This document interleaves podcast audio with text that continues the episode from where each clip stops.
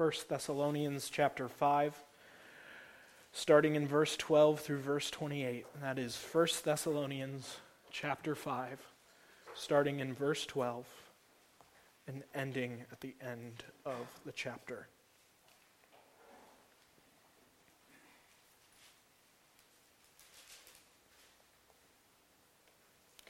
The text reads like this. It says, We ask you, brothers, to respect those who labor among you and are over you in the Lord and admonish you, and to esteem them very highly in love because of their work. Be at peace among yourselves. And we urge you, brothers, admonish the idle, encourage the faint hearted, help the weak, be patient with them all. See that no one repays evil for evil, but always seek to do good to one another and to everyone. Rejoice always, pray without ceasing, give thanks in all circumstances, for this is the will of God in Christ Jesus for you. Do not quench the Spirit, do not despise prophecies, but test everything. Hold fast what is good abstain from every form of evil.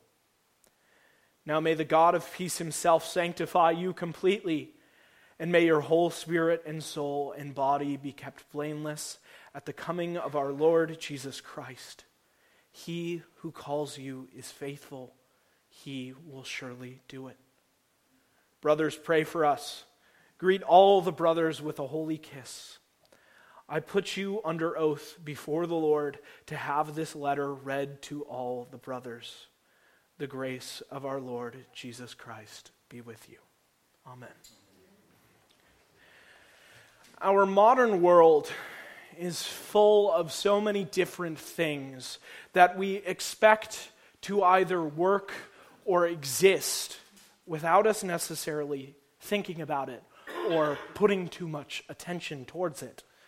For example, when you buy something expensive like a cell phone or a car, you expect that thing to work in the certain way that it was advertised to you. But this doesn't apply to just technology. When we go to the grocery store and pick up something like, for example, a jar of peanut butter, we expect what we buy to be exactly what we paid the money for. But do any of us know exactly what constitutes a jar of peanut butter? What makes peanut butter peanut butter? How do we know that the factory which produced it has made this peanut butter to 100% accuracy and the, compared to the thousands of other jars that the factory produced that day? Well, the way that this is most often done is through the testing of these products. Each jar is compared to a standard in order to make sure that the product being produced uh, meets the general requirements to be able to put out towards the consumer. But the question then stands who decides what the standard for these products are? What makes them viable? This past week, I learned about a uh, I learned about this place called the National Institute for Standards and Technologies, or NIST, which is a US based government organization that focuses on creating standard reference materials. Essentially, what they do is they take large sample sizes of a product and they homogenize or they mix them all together to make sure that they are evenly distributed, that each product contains the same amount of compounds inside of it, and then they pr- create these products called SRMs or standard reference material. These SRMs are then sold to researchers and manufacturers so that they can calibrate their equipment accordingly.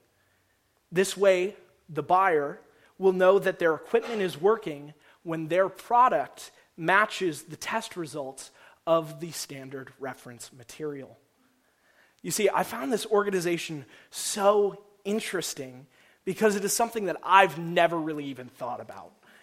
In order for the jar of peanut butter that I buy to even be on the shelf in the first place, it must be carefully crafted and meet this standard in order to be the product that it says it is. Without a standard, going to the grocery store would be incredibly chaotic. As each time we would grab something, we might end up with a different product entirely. Standards, whether we think about them or not, help us to live better lives. The importance of standards does not only apply to food products and consumer goods, it also applies to important things like groups of people. Countries impose laws on their citizens to promote the greater good of the people. Laws exist to keep the community safe and promote general well being. Without these standards, everything that we would see would be utter chaos. It shouldn't be a surprise then that the church has standards that we should be striving for as we meet as a congregation.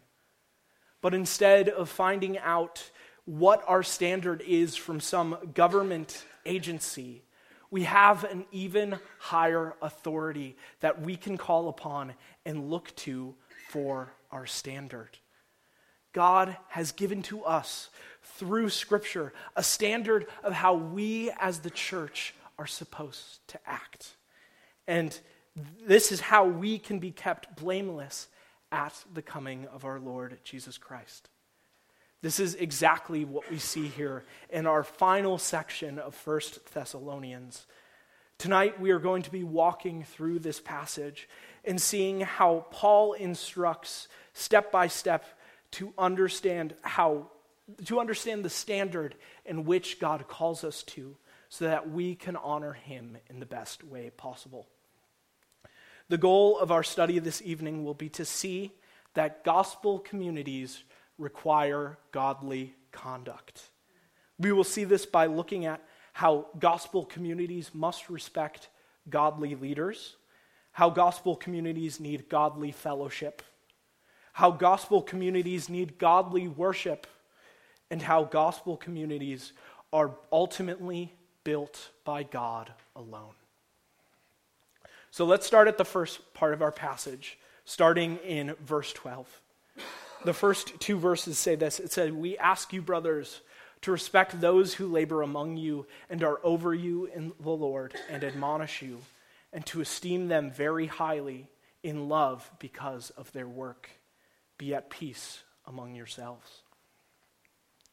In the beginning of Paul's final instructions to the Thessalonian church in this first letter that he has written to them, he gives them, he gives them instructions regarding the leaders within the church. Though he never explicitly uses the word elder or pastor here, reading this description for exactly who he's describing, specifically how he describes them as over you in the Lord, this particular description fits perfectly into the category of an elder. This leads me to my first point for this evening, and the point that Paul is making here in these first two verses gospel communities must respect godly leaders. Now, what do I mean when I say godly leaders?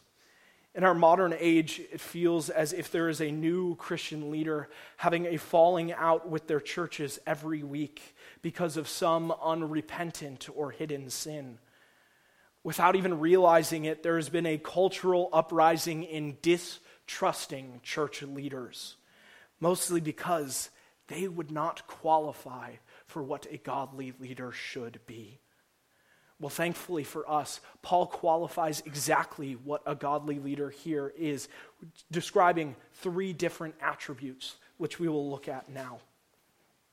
The first attribute that Paul describes is that the leader is laboring among you. This is a pretty straightforward and simple description, but we need to stop here for a moment, camp inside of this, to come to an understanding of how we are thinking of pastoral work who to do that better than me, the person who is trying to discover right now every aspect of what being a pastor is like during my time here. So, for many of us, we can be faced with a temptation to think that a pastor is a Sunday only job. I heard some chuckles there, so you guys definitely understand that, which I praise God for. Uh, the pastoral position, from what I have seen very recently, is one of the hardest working jobs, I, th- I think, out there. Um, I, I was reading a couple research studies in preparation for this sermon, and I came across a couple of statistics about the pastoral role. The first being that 75% of pastors report being either extremely stressed or highly stressed, and that 90% of pastors are working between 55 to 75 hours per week. This is by far, this is far from a Sunday only job. It is no wonder here that Paul uses the Greek word chorio, which is normally translated as toil, strive, or struggle to describe this work of pastoral ministry. Paul used this verb in other places in Scripture to describe the hard work of farmers or even his own tent making. This verb adequately describes how the work of pastoral ministry is a tiring one, using a lot of energy and effort. As John Stott wrote in his commentary about this specifically, it says, whether it is the study and preparation of sermons, or the visiting of sick and counseling the disturbed, or instructing people for baptism or marriage, or being diligent in intercession, these things demand that pastors toil, striving with all the energy which Christ mightily inspires within them. The second attribute that Paul uses to describe a godly leader here is that they are over you in the Lord. Our first thoughts when we hear something like this should not be that they are over you in terms of grace or blessing, but that God has placed them over you to shepherd his people, bringing you closer to God. Of course, this should be sought to be done out of servant leadership. You see, Christ is our perfect example in this. He is the perfect example of what we as Christians, but in this instance, pastors should be striving to do, striving to be. You see, Mark 10:45 tells us that Christ came to serve others, not he himself to be served. This means that although Christian leaders may be over you in the Lord, as Paul describes it, they should be willingly putting themselves under you so that they may serve you. And finally, the third attribute of a godly leader is that they admonish you. Admonish is not a word that we use very often, but means to sternly warn or reprimand someone for their wrongdoing. The work of admonishing is in itself a difficult part of the ministry because of the confrontational nature of this action. While it can be scary to be told you are doing wrong, this work should always be done with the concern for the glory of God in all things. This isn't so that the pastor may benefit, but is instead for the benefit of the individual and the community as a whole. These church leaders, as Paul describes them here, need to be respected. They work tirelessly so that you may have the opportunity to grow closer to God. Church leaders want you to grow and flourish in the Lord, so we must respect them in every way that we can. Realize how much they are working and toiling for you. For most people, when you get home from your job, you can just flip a switch and stop thinking about your work until the next day. Well, for the pastor, it really is not that easy. When your job is shepherding souls so that they can grow closer to God, that switch in your brain becomes a lot harder to turn off because of just how important the work is. There's always something more that they believe that they could be doing. So, church, what we need to be doing as a response to this is that we need to be respecting our church leaders wherever possible. They only want what is best for you so that you may come and draw closer to our living God. But the pastor and congregation relationship isn't the only one that we are instructed about here in this section we also have to worry about the relationship that we have between each other here in the congregation. Let's continue reading and see how Paul instructs us concerning this. Picking up back in verse 14, it says, And we urge you, brothers, admonish the idle, encourage the faint hearted, help the weak, be patient with them all. See that no one repays evil for evil, but always seek to do good to one another and to everyone. Paul continues on in this section, instructing how we are supposed to be acting among ourselves. We are to enjoy the fellowship that we have here in this church and truly love one another in a God honoring way, then we must love one another through the highs and lows of life. If we do this, then we are living out the godly fellowship that the Lord has called us to live in as a church. And this leads me to my second point for this evening gospel communities need godly fellowship. There are three groups, uh, again, in this section that Paul encourages to the Thessalonian church to deal with. The first of which is the idle or lazy. This seems to be the same group that Paul talked about earlier in 1 Thessalonians 4 10 through 12. These people were not minding their own affairs, but were making trouble for themselves by worrying about other people's problems and not involving them, er, not keeping to themselves, but involving themselves in everyone else's business. Paul knows this and instructs the church to admonish these people and correct them.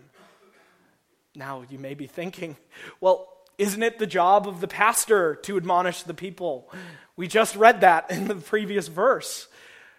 Well, that, that is one aspect of the pastor's position, but in all honesty, the pastors or elders will not be able to see everything that is happening within the church itself. Their outreach can only go so far. So then, Paul commands members of the church to also be admonishing the idle or the lazy, because that is the loving thing to do. We should be seeking to push one another closer to God through our fellowship. And this is the goal of why Paul says that we need to be, as a church, admonishing the idle. The second thing is encouraging the faint hearted. There may be a couple of reasons why the Thessalonians were feeling faint hearted. As we have talked about previously and heard even in this, in this morning in Hugh's sermon, the Thessalonians knew what persecution was like. We also talked about last week how some of the Thessalonians had died, and many people inside of the church were worried about whether or not they would be saved and be together with the Lord. Paul answered this by saying that we should encourage them uh, with the belief that they will be reunited with them when Christ returns. But these shouldn't be the only circumstances that we should encourage the faint hearted we should also be seeking to encourage, uh, encourage anyone who's going through any type of trial that this life could throw, throw at us. So, this way, we should be rejoicing with those who rejoice and weeping with those who weep. And finally, the third thing that we need to be doing as a congregation is helping the weak.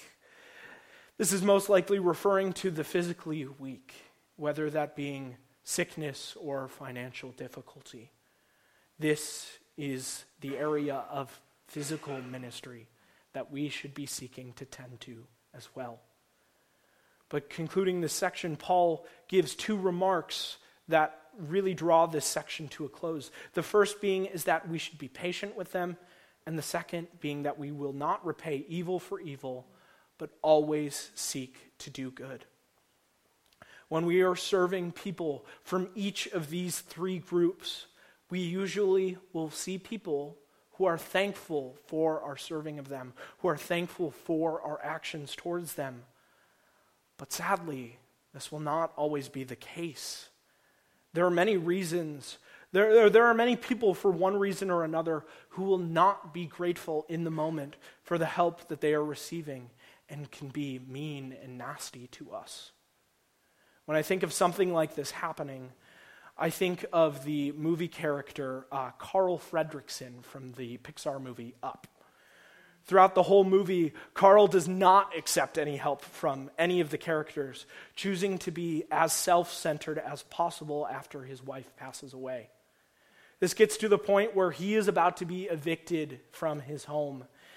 When he takes his home up with uh, all of the balloons, uh, he accidentally brings along with him Russell, a young scout who is just trying to seek uh, his last merit badge, the assisting the elderly badge. Throughout the whole movie, Carl dreams about ways to get rid of Russell, only until when Carl is finally alone with what he believes is the happiness that he'll find. He finds loneliness and realizes just how much he needs help from people leading him to be grateful for Russell's company at the end of the movie. When we try to serve other people, they may not always be thankful right away from your help for your help. They could be like Carl and be cranky and angry at you for trying to help. But this doesn't mean that we need to stop serving them in any way. Instead, we should be seeking to be gracious to them and do good for them regardless of their response. As Romans 5 8 says, but God shows us, shows his love for us that while we were still sinners, Christ died for us.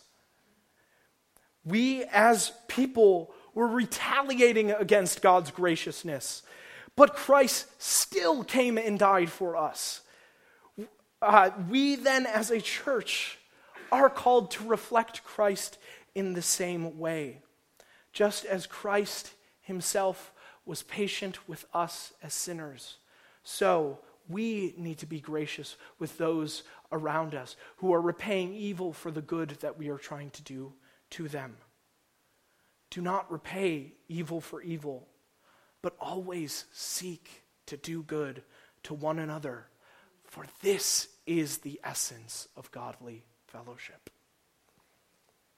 Picking back up in our text, let's look at verses uh, 16 to 22. It says, Rejoice always, pray without ceasing, give thanks in all circumstances, for this is the will of God in Christ Jesus for you. Do not quench the Spirit, do not despise prophecies, but test everything. Hold fast to what is good abstain from every form of evil. When initially reading this, we can start to think that these commands are for the individual to act upon. This is because we miss a slight, a small nuance in the Greek translation. You see, all of the verbs here in this section are actually plur, uh, a second person plural verb meaning we should be reading this with the idea that this is to be done collectively, fitting in the words you all by each verb.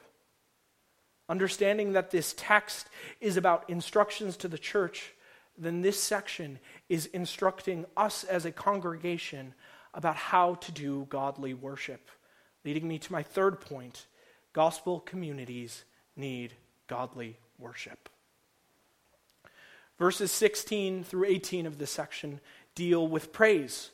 Paul begins with three commands rejoice always, pray without ceasing, and give thanks in all circumstances. These three things give us the opportunity to affirm our faith and belief in God and experience it. We as Christians are able to rejoice because we have received salvation through Christ Jesus. We sang that this evening when we sang the lyrics Our sins, they are many, His mercy is more.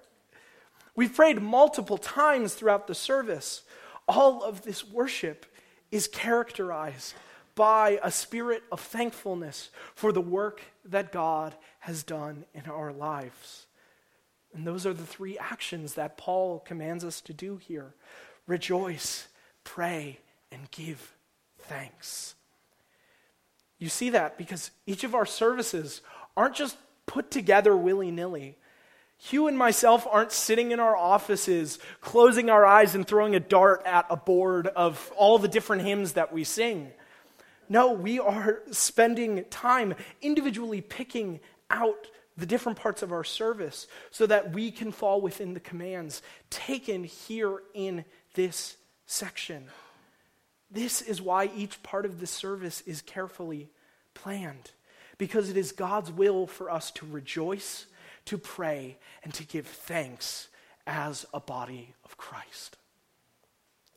The next couple of verses is, is the fun part of the text. It can lead us to a bit of controversy, so let me slow down for a minute and explain it. When it comes to thinking about prophecy, there are a lot of different interpretations of whether the gift of prophecy exists today. You see, back in biblical times, prophets existed as representatives for God, speaking uh, on, be- on God's behalf to his people. That is why we have books of the Bible like Isaiah, Ezekiel, Jeremiah, etc., etc. But we know, but now we know that the canon of Scripture is closed. This book does not need any more. We have all of the words that God has given to us. We don't need any more.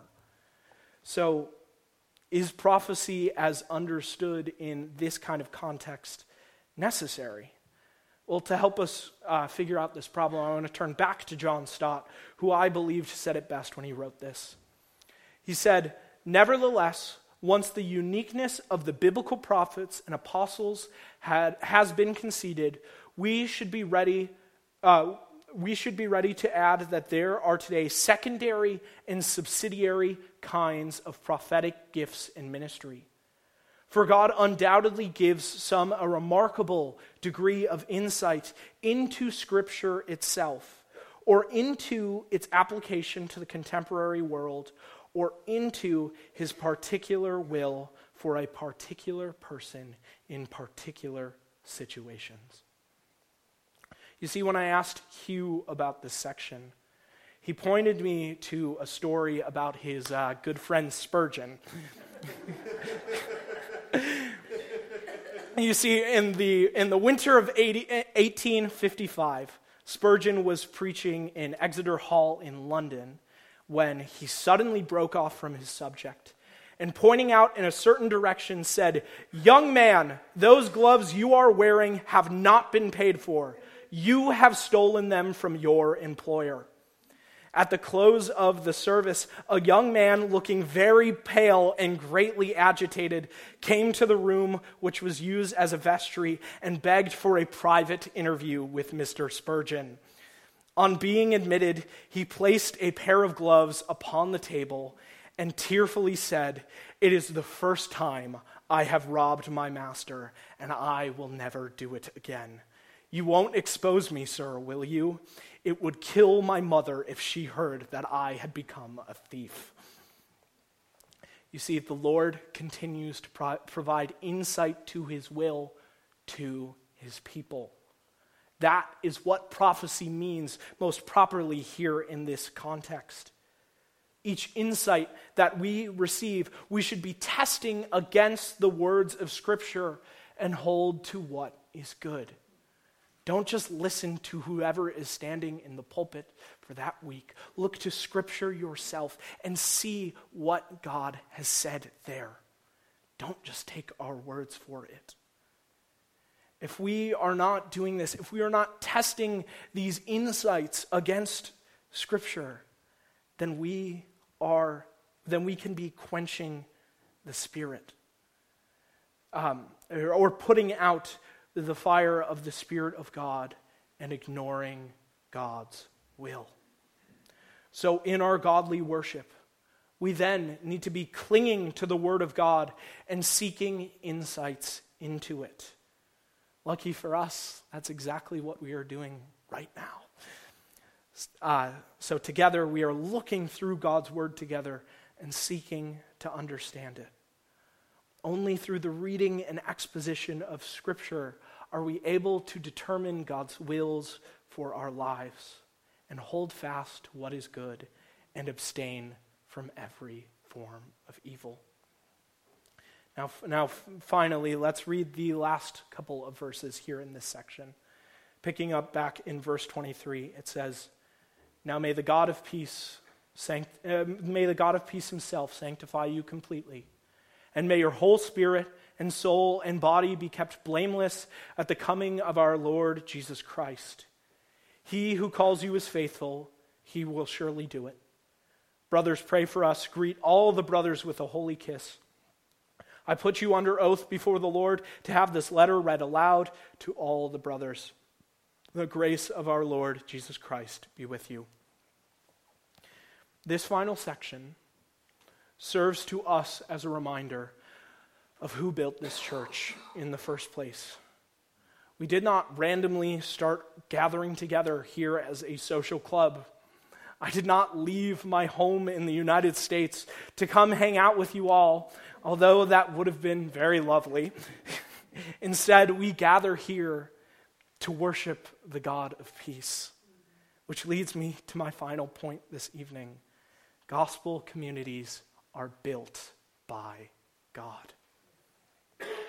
Paul prays for the Thessalonians here in this benediction that they will be sanctified completely and that they may be kept blameless at the coming of the Lord.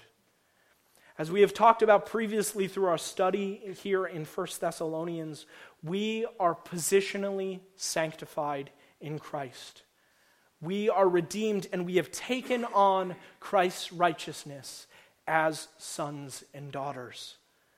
But we are also being progressively sanctified by being made to look more and more like Christ as we grow closer to Him. Paul prays that the Lord will continue this process of sanctification so that the Thessalonians may be blameless before the Lord at the coming of Christ. What is amazing about this prayer is that it is not just a prayer, but it is followed by a promise. Paul says that he who calls you is faithful, he will surely do it.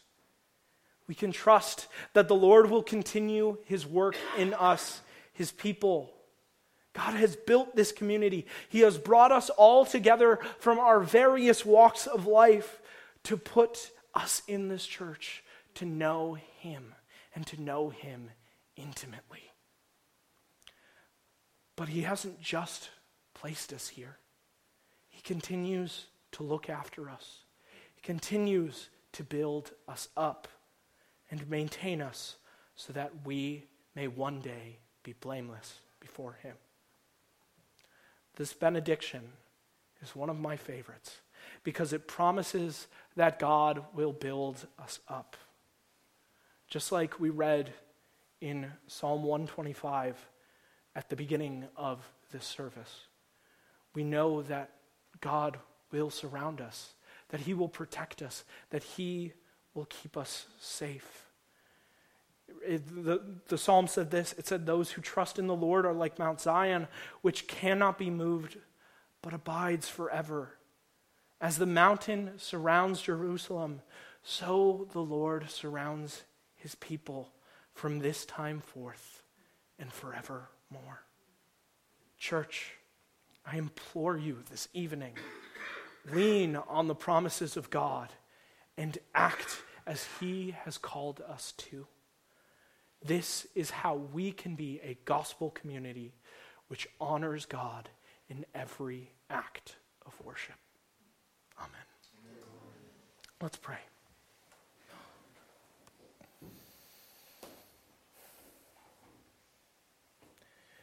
Dear Lord, we thank you for sanctifying us. We thank you that you pulled us out of the darkness and into the light. You showed us the weight of our own sins and gave us salvation through your Son, Jesus Christ. Now, Lord, we live to honor you, seeking to give you worship and to enjoy you forever. So, as we gather as a church, help us to follow your commands. Help us to love the ministers in our lives. Equip the leaders who are serving your people so that they may honor you.